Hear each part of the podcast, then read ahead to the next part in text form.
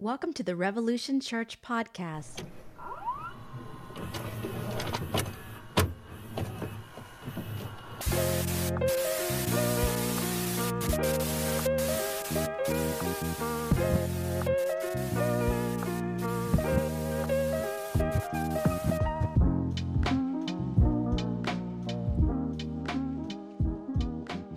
Anyway, good morning. How's it going, everybody?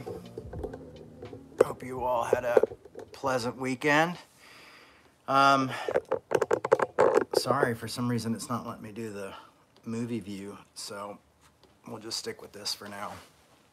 Um, so last week was tough. Uh, lost uh, a good man. Um, my good friend Steve has passed away. Uh, uh, he had cancer and um, and uh, yeah, so we're going to talk a little bit about Steve today, but we're going to do it in a really roundabout way. So we're going to go on a journey, if you will. Um, it was it was strange that Josh was filling in for me because Josh was filling in because I had a friend in out from out of town, and wasn't wasn't able to get to the talk, and um, I didn't realize I would also be kind of like mourning um, my good friend Steve, and so Steve was very special, and I and I think the only way for me to explain to you why he was such a special human being in my life. Um, I mean, he was special to the world. You know, he was special to history. He was special to the to to a, the AIDS movement and the LGBTQ movement, and uh, for being a survivor, and for the work he did with my mother. But um, but he was very special to me as a friend, and so that's what I want to want to want to talk about S- Steve Pieters today, and and why his life uh, meant so much to me. Um, and let's see if we can grab the connections here. Um, I grew up uh, with learning disabilities my life, most of my life. I grew up with dyslexia, and back in the 80s, uh, uh, you know, people just thought you didn't want to, you were lazy or didn't pay attention or whatever. And, and so I grew up at a school that basically my parents ran. and um, Heritage Academy, it was the Christian school um, at, at PTL. Um, and before that, in first grade, actually, my parents sent me to another Christian school. And before that, I was in kindergarten. I was in public school, and I kind of wish I would have been able to stay in public school because I got to take the bus, and that was an adventure. Um, as a kid, I I liked that. Um, I thought that was really cool. But in first grade, I was a part of this Christian school system, and they had the PACE system, uh, ACE, and, and basically the concept is everybody works at their own pace. Now, the really funny thing about this, so all the kids on the same age, I mean, it was almost kind of like a communist type thing. Everybody in the same age gets to stay in the room in the same class, but not everybody's doing the same work because everybody might be at a different learning level. And the first grade that I went to that was not my father's school, uh, my parents wasn't at the Heritage Academy, was another school. Um, I uh, they had the day okay first of all they had dividers and everybody all the classes were in one room this first time so it was really interesting. And so we had dividers.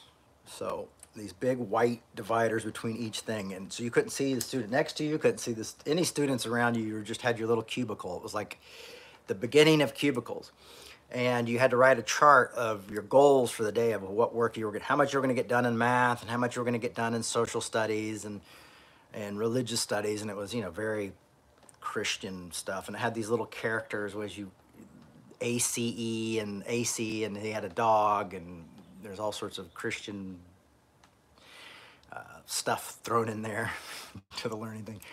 But i noticed right away that my learning was slower than everybody else and i got these like special books that they had to give me for some learning learning difficulties And I remember the other kids were like, "Oh, you got special books," but I remember knowing in my mind like they weren't they weren't good. And then they realized that as they started getting books in color, that was what happened. Is your grade the colors would change for the books and you get better. Anyway, so around first grade, I started to know that I didn't belong.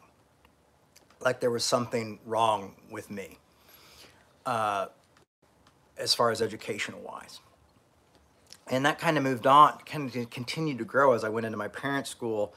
They realized I was struggling again. And a lot of people thought, well, you know, he's Jim and Tammy's kid. They travel a lot. You know, he, he, he's born with a silver spoon in his mouth, so he must just, you know, just be lazy, you know, and just not care and think he deserves everything on a silver plate. Was was kind of the idea that I was getting. Um, but it was one of those things where it was like, no, I, I, I, something's wrong. Like I'm not learning like everybody else is learning.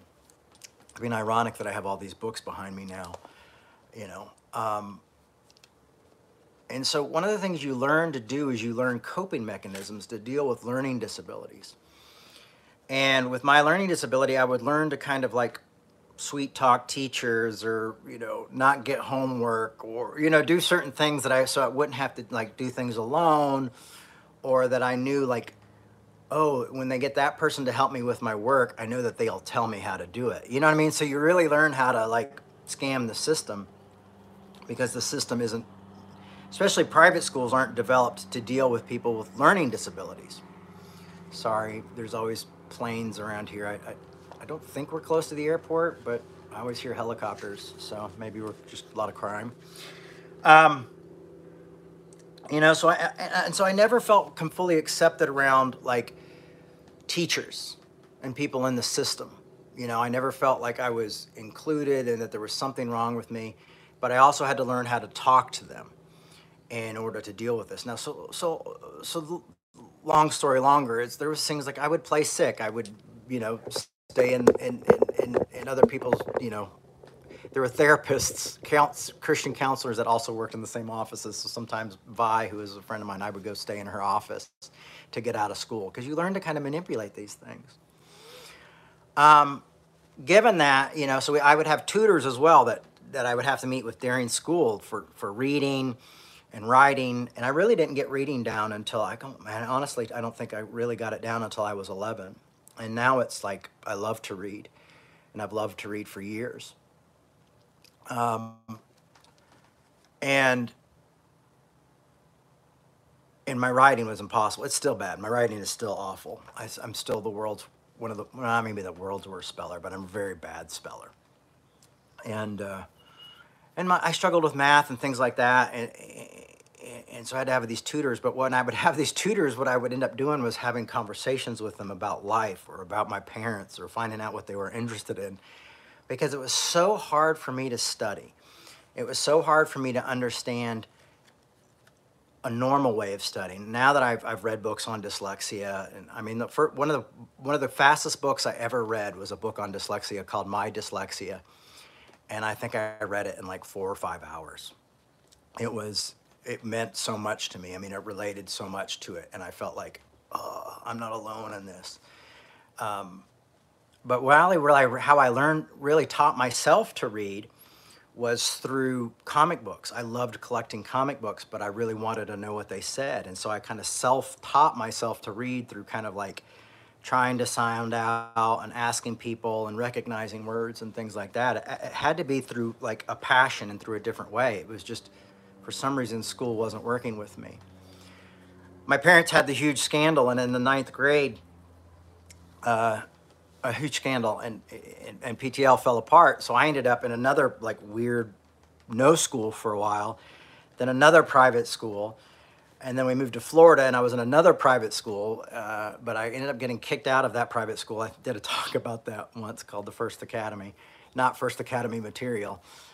Um, because my my learning disabilities were still in the way you know it was so so it was like you felt this powerless feeling of like well i must be stupid because i can't learn i promise you all this is going somewhere um, and i remember in this florida school they would do the reading around the classroom and it would get to me and it was just the most embarrassing thing because I was having to try to sound it out. It would take forever.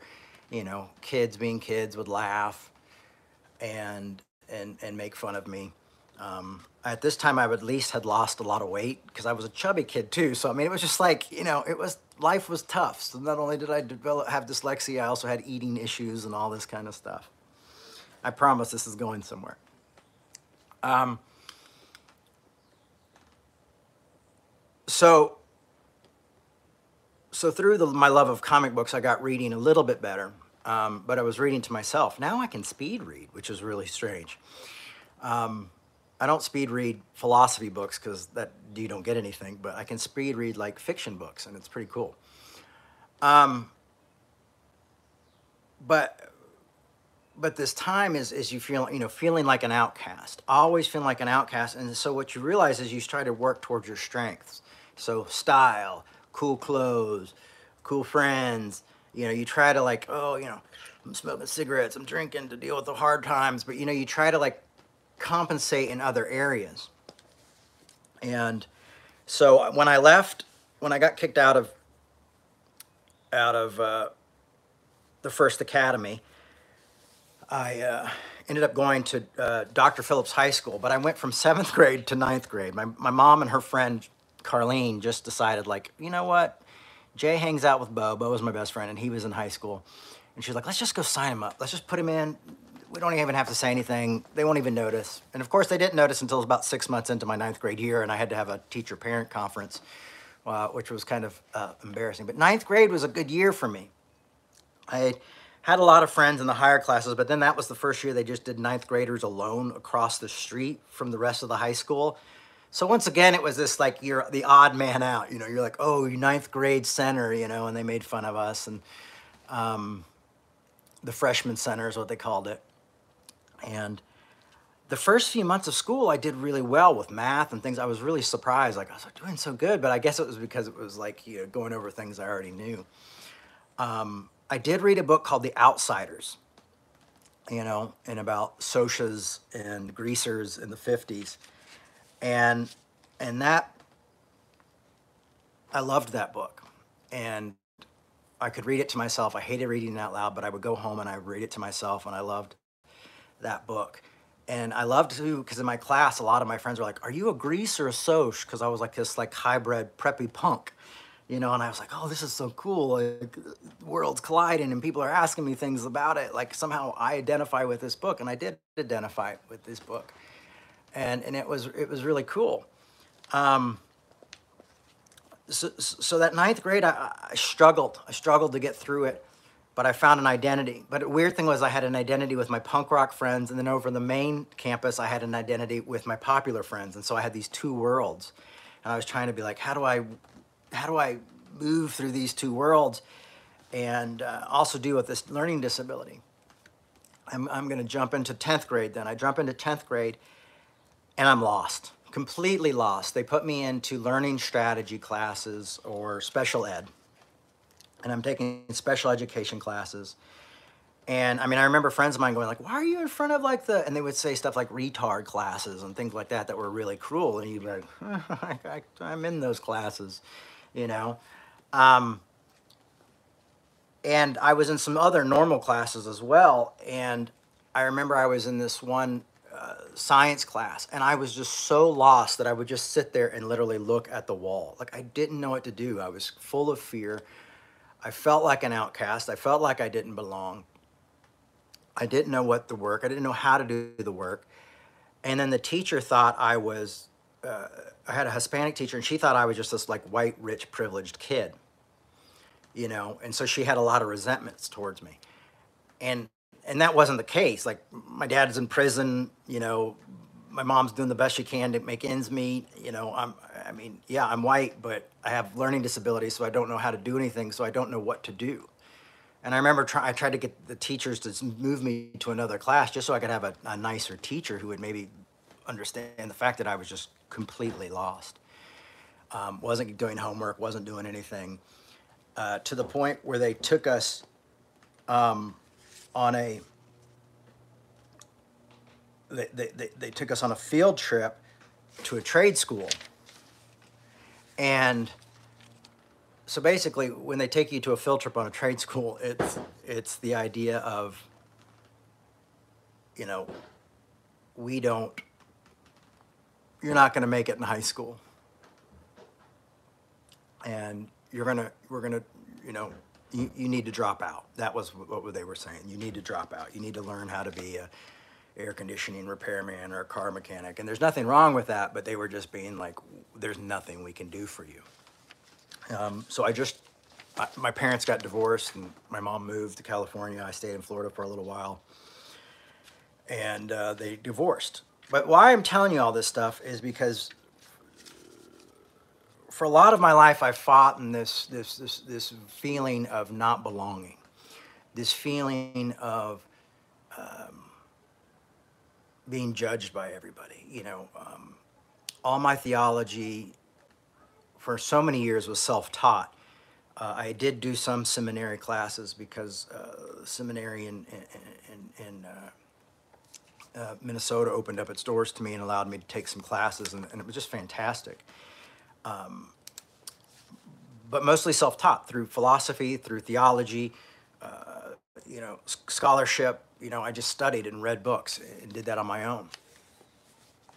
Um, but it, it, you know, for me, it was like one of those things where I still felt like I wasn't good enough, you know, because I was around people like my best friend has, you know, a doctorate in philosophy, you know, other friend has a has has a doctorate from, you know, uh, uh, Princeton theology, you know, everybody's got all this educated stuff, you know, I'm sitting there going, you know, I can hold my own and have these conversations with these guys, um, but it's still always this feeling of like I'm not good enough. And it plays through everything, you know, and, and I think that's why these past few years have been so great for me is embracing my mother's legacy of I've got to be me. But I still struggle to be me and to be who I am. And and it's not even like you're feeling like a fraud. It's just feeling like, oh, I don't like I don't have the things that people hold important. You know, feeling like the odd man out. And why I say all this is because I'm sure a lot of us feel this way in our own lives, is we feel like maybe we don't belong, or we feel like odd men out, odd women out, odd people out. And so, you know, you get you, you go to the trade school, and I remember because people could you could smoke at the trade school, and I was like, oh, I, I like that part. Um, they made us take these alti- these tests, I think altitude tests or something, where you had to like learn. It would tell you what you should be and on my test, um, philosopher came up. Isn't that funny? Um, they're like, oh man, this guy's screwed because he can't. High school doesn't want him. We don't want him. Nobody wants him. Um, so you spend your life learning to to call these coping mechanisms, and I realized how they became very dysfunctional in a lot of my different relationships because I was always trying to overcome this feeling of like insecurity and this feeling of stupidity or being not smart enough or not being ever feeling normal. Like I just never felt normal. And, uh, you know, I had to create an image so that I, you know, so it was like tattooed preacher, you know, um, grace guy, you know. And I struggle to be me. I still do. You know, and the thing is, is even to this day, everyone wants you to be something else. You know, everybody wants you to be something that you're not. Liberals want you to follow a certain line. Conservatives want you to follow a certain line. You know, everybody, punk rockers think, oh, this is what punk rock is. Uh, you know, everybody's like, this is what this. Even your individual friends are like, well, this is the politics, and these are why you know, and you should think the way I do. Blah, blah, blah. Yeah, so everybody's got these ideas of like we just continually like everybody should be like us rather than embracing the beauty of differences. I saw this quote that said, if you're the same as everybody, like if, if you have no differences than the other, then you really don't need the other. Like, you, what's the point? You're all thinking the same. You don't really even have a need for each other. And I think that's what people want. Um, and I felt that in, in, in Christianity, you know, and, it's funny, like I even had a friend who, who became a humanist, and I remember talking with him, and I felt like, oh, and I totally don't even belong to you, you guys. Like you guys are all like humanists and telling me all my stuff's stupid. It was just this thing of like this constant shock of how we create these tribes and these ideals of what's, you know, most of the stuff we've all made up. We made up society. We made up all these, but we still make people outcasts, even amongst the outcasts. Like, well, I left Christianity, so I'm better than you. Or I'm I am doing this in Christianity, so I'm better than you. You know, it's like, for the love of money, man. Um, think like me. It's time to get on the time machine, everybody. Now we're gonna get back in the time machine, and we're gonna head back to 1985. I don't think I don't know if you guys aren't talking, but I don't see any comments coming up, um, which is fine. You can be quiet. So amazed by my trying to keep up with my bad schooling stories. Um, so back in '85, um, in the '80s, the AIDS crisis was everywhere, and people were terrified of the AIDS crisis. Um, I mean, it was like made COVID look like nothing, you know, because you saw how these people were dying. You know, we saw how these people were, these men, especially all these young gay men, you know, were just wasting away dying from, you know, AIDS opened your body to all these diseases. So they were dying from the flu, they were dying from cancers, they were dying from all these things, they were getting sores on their face. And it was this terrifying thing. Um, ironically, Dr. Fauci was around at that time as well, and uh, and he kind of actually in the beginning created a lot of fear around AIDS, and so people were thought you could get it through saliva or maybe even in the air. Um, uh, some of my friends who went through that, uh, Steve especially, uh, you know, like you said, like you know, you'd go over to eat at somebody's house and they would give you a paper plate and, and, and, and, and plastic forks while they were all eating on the dishes. They didn't want to share dishes with you. They didn't want to share clothes with you, you know, much less be your lover or be there. You know, they didn't want to hold you. And that was one of the reasons why in the 80s, uh, lesbians really became important to these, these, these, these gay men who were dying of AIDS. Of course, uh, you know, straight people got AIDS too, but it was, you know, it, it was pushed in of people being, men being pushed into secret you know, uh, in, into, you know, having to meet secretly and do the, you know, and it's men who they're sexually charged and things, but it was pers- being prosecute, can't remember the word, proscuity, proscuity, pros- somebody will tell me here, they always do. Promiscuity, yes, promiscuity, rampant. But, you know, that's what's happening. They've been pushed out of the church, they've been pushed out of place, they've been pushed into hiding. But AIDS started to go, promiscuity, thank you, you know, there was a flight attendant flying all who had AIDS and AIDS spread horribly. And it was a terrifying time. And it was like, I often uh, hope that people in the LGBT community don't forget what those men were going through in the 80s. I mean, it was, we were terrified. And so my mom saw, said, we've got to get somebody with AIDS on here. We got to get, we got to talk to somebody with AIDS. We got to look into this. And um, Steve Pieters is the man that they got a hold of, and he happened to be a pastor for the Metropolitan Community Church. And so you get like a triple whammy. So you don't only have just someone with AIDS who's like, oh, I don't believe in God, you know, but you have somebody with AIDS who's like, oh, I love Jesus. As a matter of fact, I'm a pastor. And my mom and Steve did this groundbreaking interview in 1985. And allowed the church for a minute to see what AIDS was really like and what that it was a human issue, that it wasn't just this gay man issue, even though this was a gay man, but this was a man who was gay, but also loved Jesus and was a pastor who was suffering from AIDS. And they got to see my mother, who was extremely touched by this and realizing, like, what have we done? We've gone wrong. We should be holding these people and loving these people, and we should be caring for each other and not ostracizing one another. The reason they did it via satellite um, I found out much year, years later it was is that my, my father told me this is that they were afraid that the staff would strike and not show up to shoot the show. And they were also afraid that if he when they were because they were going to put him up at the, the hotel they were afraid that um, see dis, forgetting words is part of dyslexia by the way. It, it happens. It's also part of trauma. Um, if you study freud. Um, but they were also afraid, like at the hotel, like the people at the hotel, they were just like, you know what? If he comes here, people could be awful. Because my parents knew that Christians could be awful people, and they did not want people to be awful to Steve, so they did it through uh, via satellite. And my mom did the interview, and you can see clips of it online in places. It's been reenacted in films, movies, and plays. It's been written about. Quite a quite an amazing moment.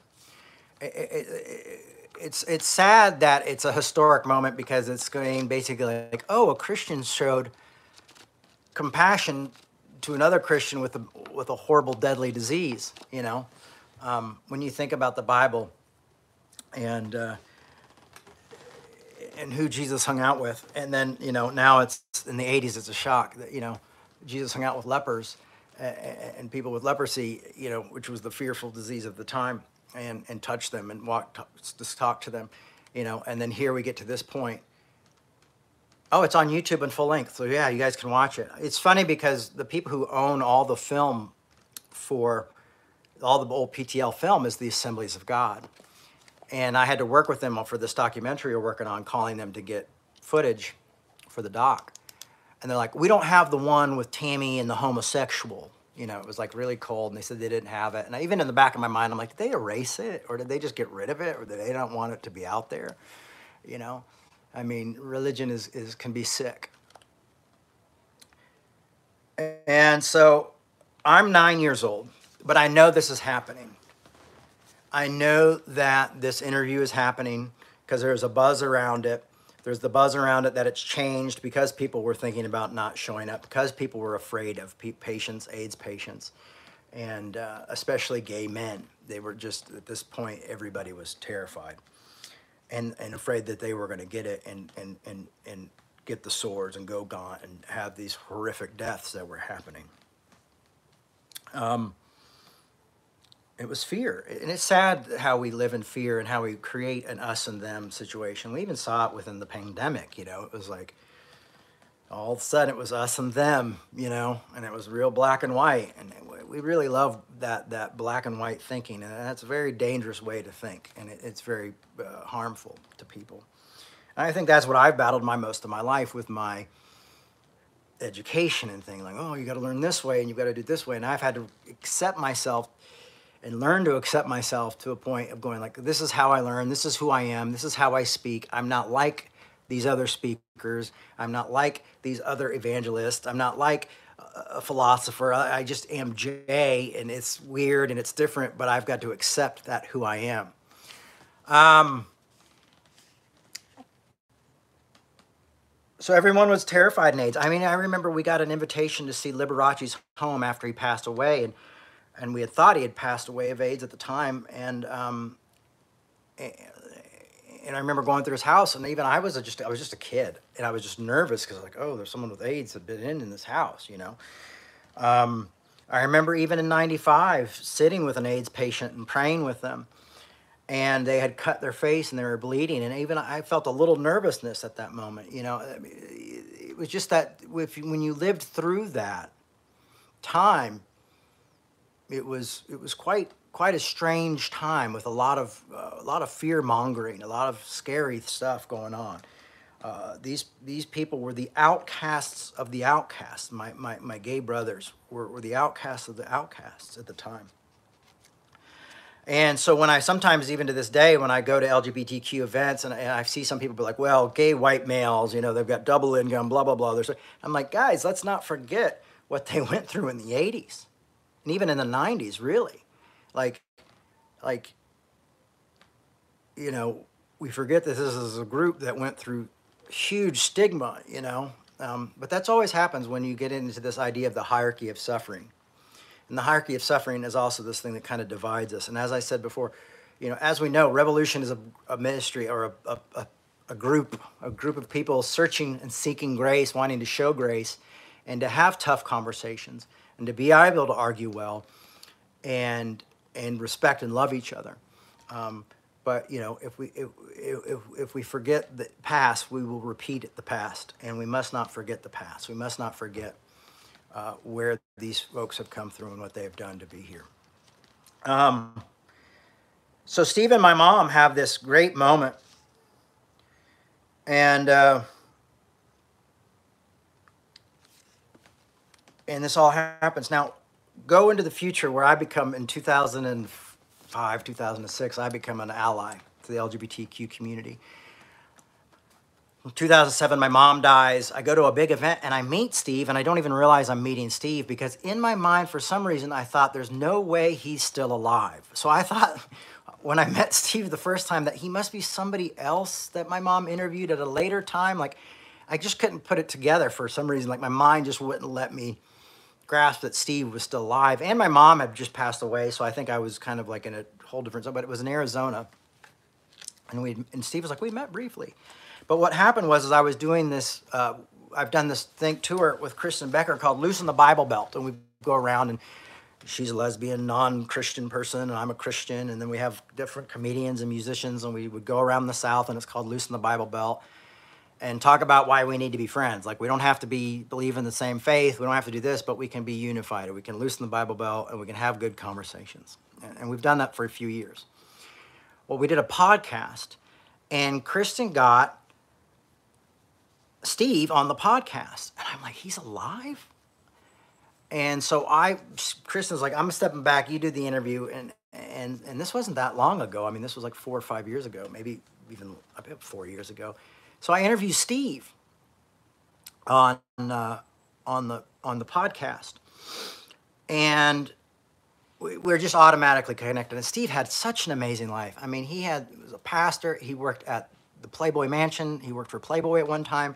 I mean, this guy, his life is like a trilogy, you know, and um, and uh, Pete came up with a good idea for for a title of, of like a book or a movie for Steve is like God doesn't want me because Steve like went through all the with the AIDS he went through all the experimental drugs he went blind he had cancer uh, he survived it all. He survived, you know, he took all these experimental medications that should have killed him. He was in a coma. He broke out and boils all, I mean, you know, sores all over his skin, and he survived. He's a miracle. I mean, the, the, they, they say he's a miracle. There's a, a, word for it in the medical community. They don't call it a miracle. They call it like an oddity or something. But he, he is this. He was that, you know. Um, he got COVID twice, you know and survived. Um, but after that interview, that me and Steve became very close. And the reason I went through all this talking about my school stuff and my learning disabilities and things like that is because there's very few people that I don't feel vulnerable around. And honestly, I don't know if I could, there's not very many people I can name. Steve was one of them maybe one or two other people in the that I maybe don't feel like I'm. And when I mean like I'm like you know I, I don't feel like I have to hold anything back or be someone else. And Steve was one of those people.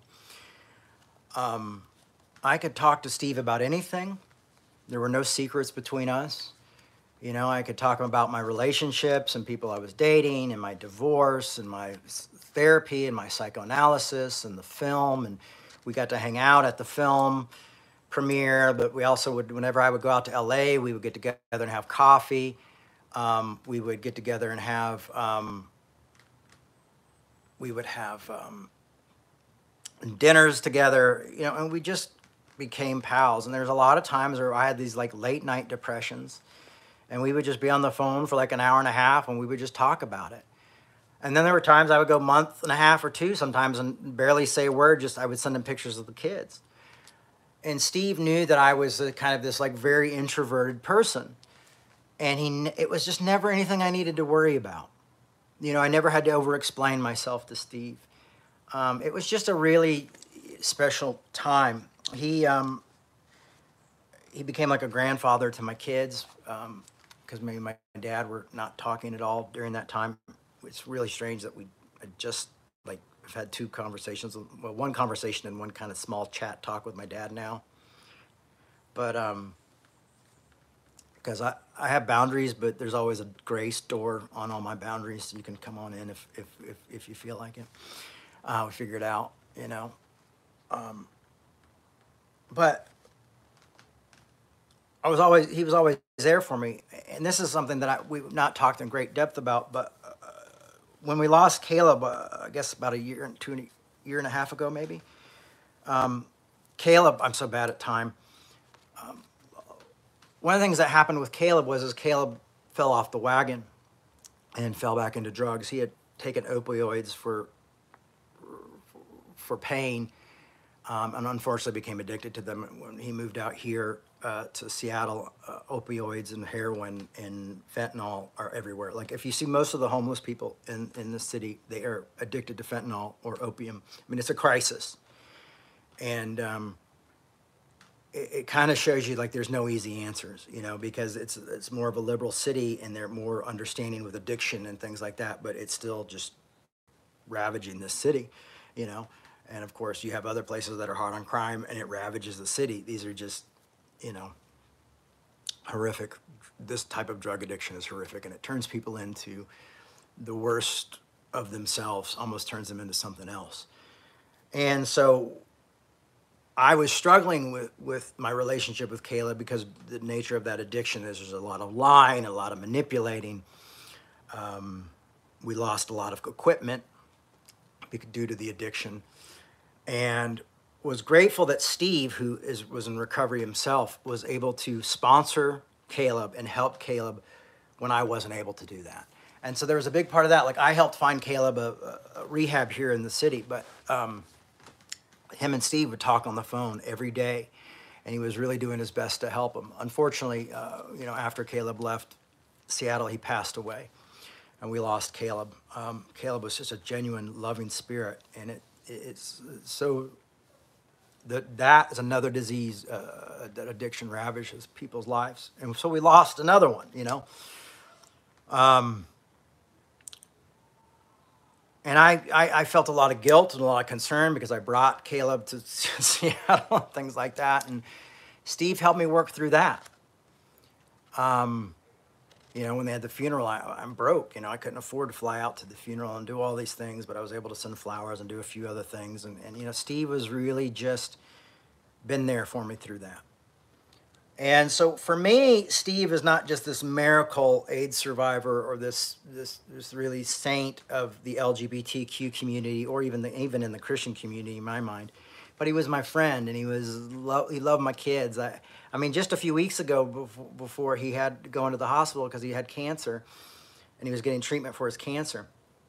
Um, there, my, he sent my, my daughter a fairy garden for her birthday, which is June 5th, and he sent it like a couple days late. He's like, "Oh, I'm the world's worst grandpa." I'm like, "No, man, it's fantastic," you know. And sent her this fairy garden that she has over there in the sun and all this stuff. So I mean, it's like, matter of fact, I had when I found out that Steve had passed away, I had sent I was sending him a picture of Minnie uh, doing something silly. And then I got a phone call from Steve, but it was uh, his friend Timothy saying, "Hey Jay," because Timothy had called me to try to let me know what happened. But I never, if I don't recognize your phone number, I, I forgive me, I'm not going to answer the phone. Um, so he calls me from from Steve's and hey Spuddy, what's up? And he's like, oh no, it's Timothy. I'm like, oh yeah, man. I'm like, how's Steve? Because I thought maybe Steve had fallen into a coma and he was calling me, and, and Timothy had been there in person. Um, and it was unfortunate because last time I was in LA and I tried to spend some time with Steve, he got sick and wasn't able to, got COVID again and wasn't able to be around anybody. But he said, Steve went to be with your mother about 30 minutes ago. And, and, and it's so strange because it took me a second to really figure out what was happening there. This was literally a, a week ago on Saturday, from this past Saturday and I was on. It was a, a, a, call with some of the family and a couple pastors, and and I just bawled. I just lost it. I just lost it. You know. Um, I grieved my mom for about one day after she died, and then for three years I didn't grieve her, and it came back to haunt me and really affect my mental health, and and I even believe my last marriage and things like that, and so.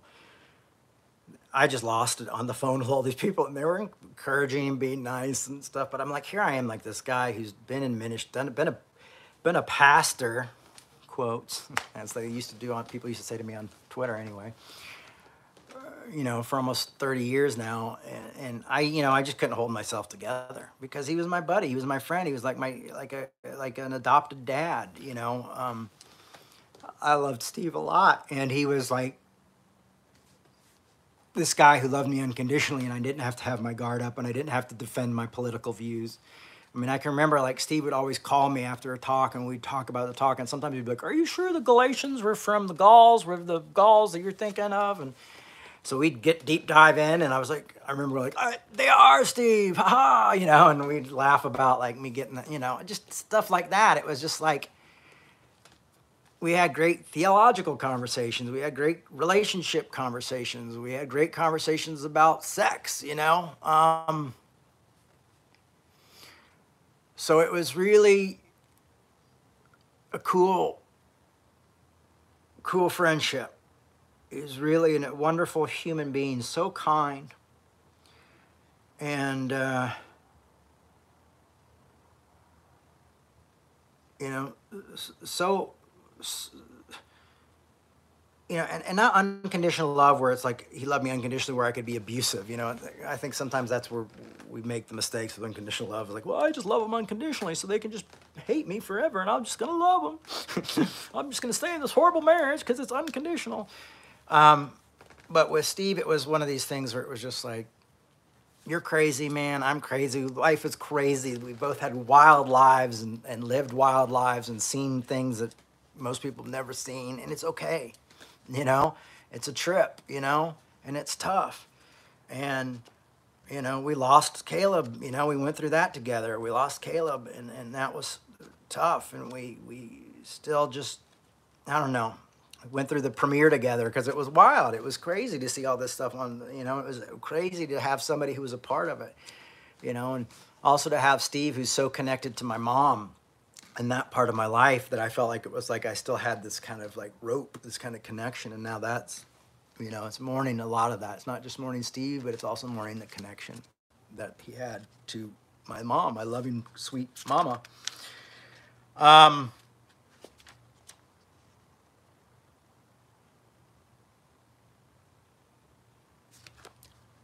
we could all learn a lot from someone like Steve, and he has a book that'll come out hopefully in the next few months. And there's some other things in the work that will hopefully be coming out about Steve's life in the next months or years.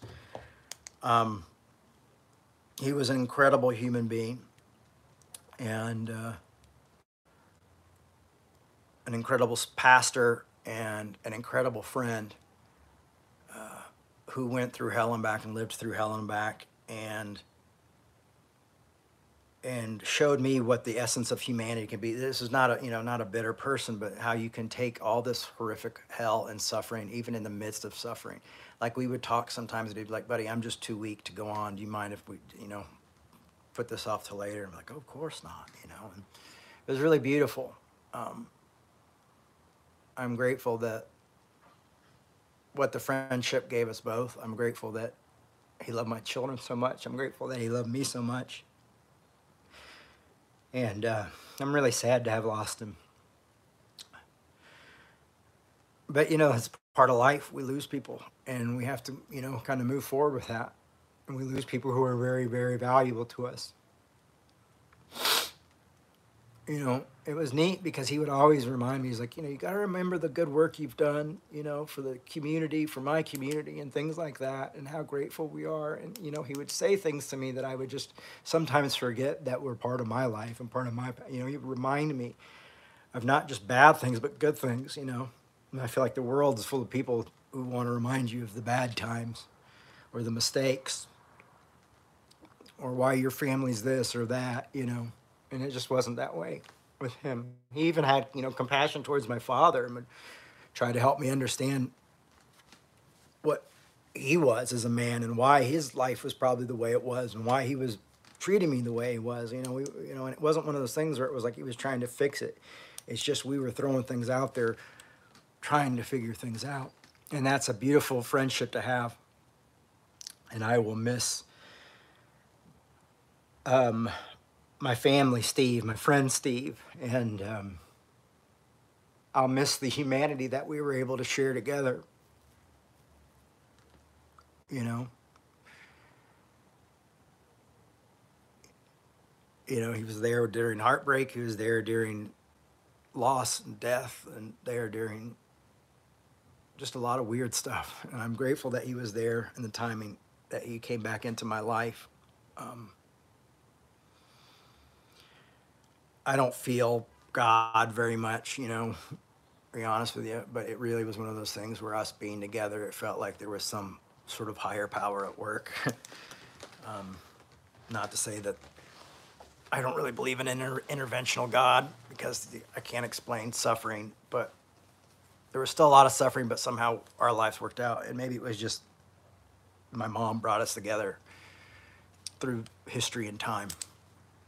Um, but I'm grateful for that. Anyway, thanks for listening. I hope that made sense because what I wanted to really put through is that all that feelings of not adding up, of not being good enough or smart enough or thinking all these awful things, you know, I still feel that ev- lots of times. I still feel that with so many people in my life people I work with. I still feel it when I'm preparing to talk on Sunday. But the point was, is with someone like Steve, I didn't feel it. You know, with someone like Steve, it just didn't matter. You know, and how great is that? And to know it, you know, it might might not matter to a lot of people, but to have made it made clear to you that like, you know, you're doing great work and overcoming all of that. You know, you've overcome all that bullshit. And he goes, you know more about He's like, look at what you know about Galatians. He's like, I didn't know that. I was questioning you, and you were right. You know, I mean, like this constant, like there was a lot of affirmation as well, and it was just, it's really cool to have somebody with with uh, with degrees and things like that supporting you, loving you, caring about you, and encouraging you, and um, being in your corner. And um, he really was. Uh, Zoe was another one of those people who's just really encouraging. I'm usually not really good around encouraging people, to be honest with you. I'm very, I don't take compliments very well. It takes like a really weird person to be able to encourage me, unfortunately, because it's just my mental health status. I have self doubt and depression a lot. Um, so well done, Steve. You did a lived a lived an amazing life, man. You touched so many people's lives. I mean, you know, I don't think my mom would be celebrated as she is today had you choose paths not cross, crossed. And I'm so grateful for that moment and everything it did. And in that moment in 1985, as like a nine year old kid, I, I, realizing by that very act of my mom doing that interview and it happening at that place, realizing that there is a love that is beyond fear. There is a love that is beyond telling other people what they can do or can't do, what's right or wrong, that there is a love that surpasses all that. A love that passes all like human understanding of well you can't do that because that's you two aren't supposed to talk. You're supposed to say this is a curse. You're not supposed to say, show compassion. And to see that was a big part of me and my nine year old brain something kicking going like if i ever go into this this is part of it. You know? It's kicking against the pricks. It's not having the rules and the regulations and the dogma to get in the way there that love is always the, the, the main thing that grace is going to be the ultimate concern. And love was going to the grace and love are the ultimate concerns. And knowing that at nine years old because steve and my mom came together and had a conversation on television um, so that was such a big part of my life like it developed who i was. I mean that's probably why i've done what i've done and gone away i mean all that and of course the prison and all the other stuff but it's just things you know steps built in your life. So I'm so grateful for that. So he has a freaking amazing legacy, and um, I'm glad to be part of that legacy. As far as his funeral, I know we are um, talking right now that he's about something in a few weeks in LA, and then a couple other cities where there'll be memorial services.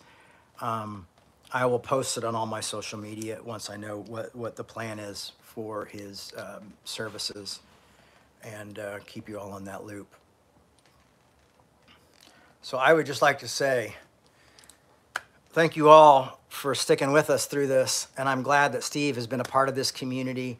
He's been a leader in this community and he's spoken in this community. And if you go on to uh, I'm sure Facebook or you go on to our Spotify or our Apple stuff or iTunes, you can listen to talks that he gave at Revolution as well. and uh, celebrate his uh, work and his life and his legacy. Um, because, you know, to have that type of faith, his faith was definitely stronger than mine, and he's been through way more than me, and and and uh, lot scarier stuff of just uh, feeling the frag- fragility of humanity of of life. Um, so thanks everybody. Hey, if if you like what we're doing, he would always push me to raise money. So he would always say, Jay, you got to raise money. Don't forget to raise money. He would actually put the link up sometimes for the donation page um, because he wanted to make sure that we Revolution could survive. Um, so you can go to revolutionchurch.com. We have Venmo now, finally, and we have PayPal. You can do monthly donations. You can give one giant thing. You can call your millionaire friend and say, hey, give them a million dollars so they can just talk and not have to worry about this stuff. Um, so, in honor of Steve, there I go. Please support Revolution financially. We need your help. So I will say it clearly this time. We need your help. We need your support to continue this work and to pay the people we do to make sure that all our finances are in the right line and do all this stuff. And if we ever want to grow and get beyond where we're at right now, we've been ups and downs. If we want to continue to evolve and move and change shapes as Revolution does, we need your support uh, now more than ever.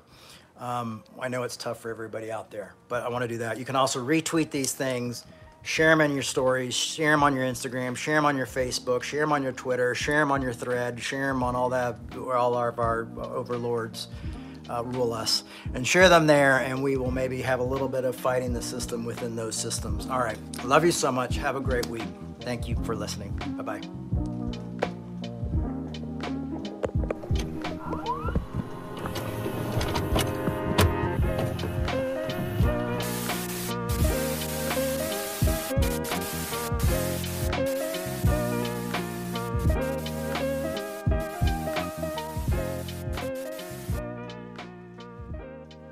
For listening. We hope you enjoyed this podcast. To make your 100% tax deductible donation today, please visit revolutionchurch.com slash donate. You can also learn more by clicking the donate section on the website.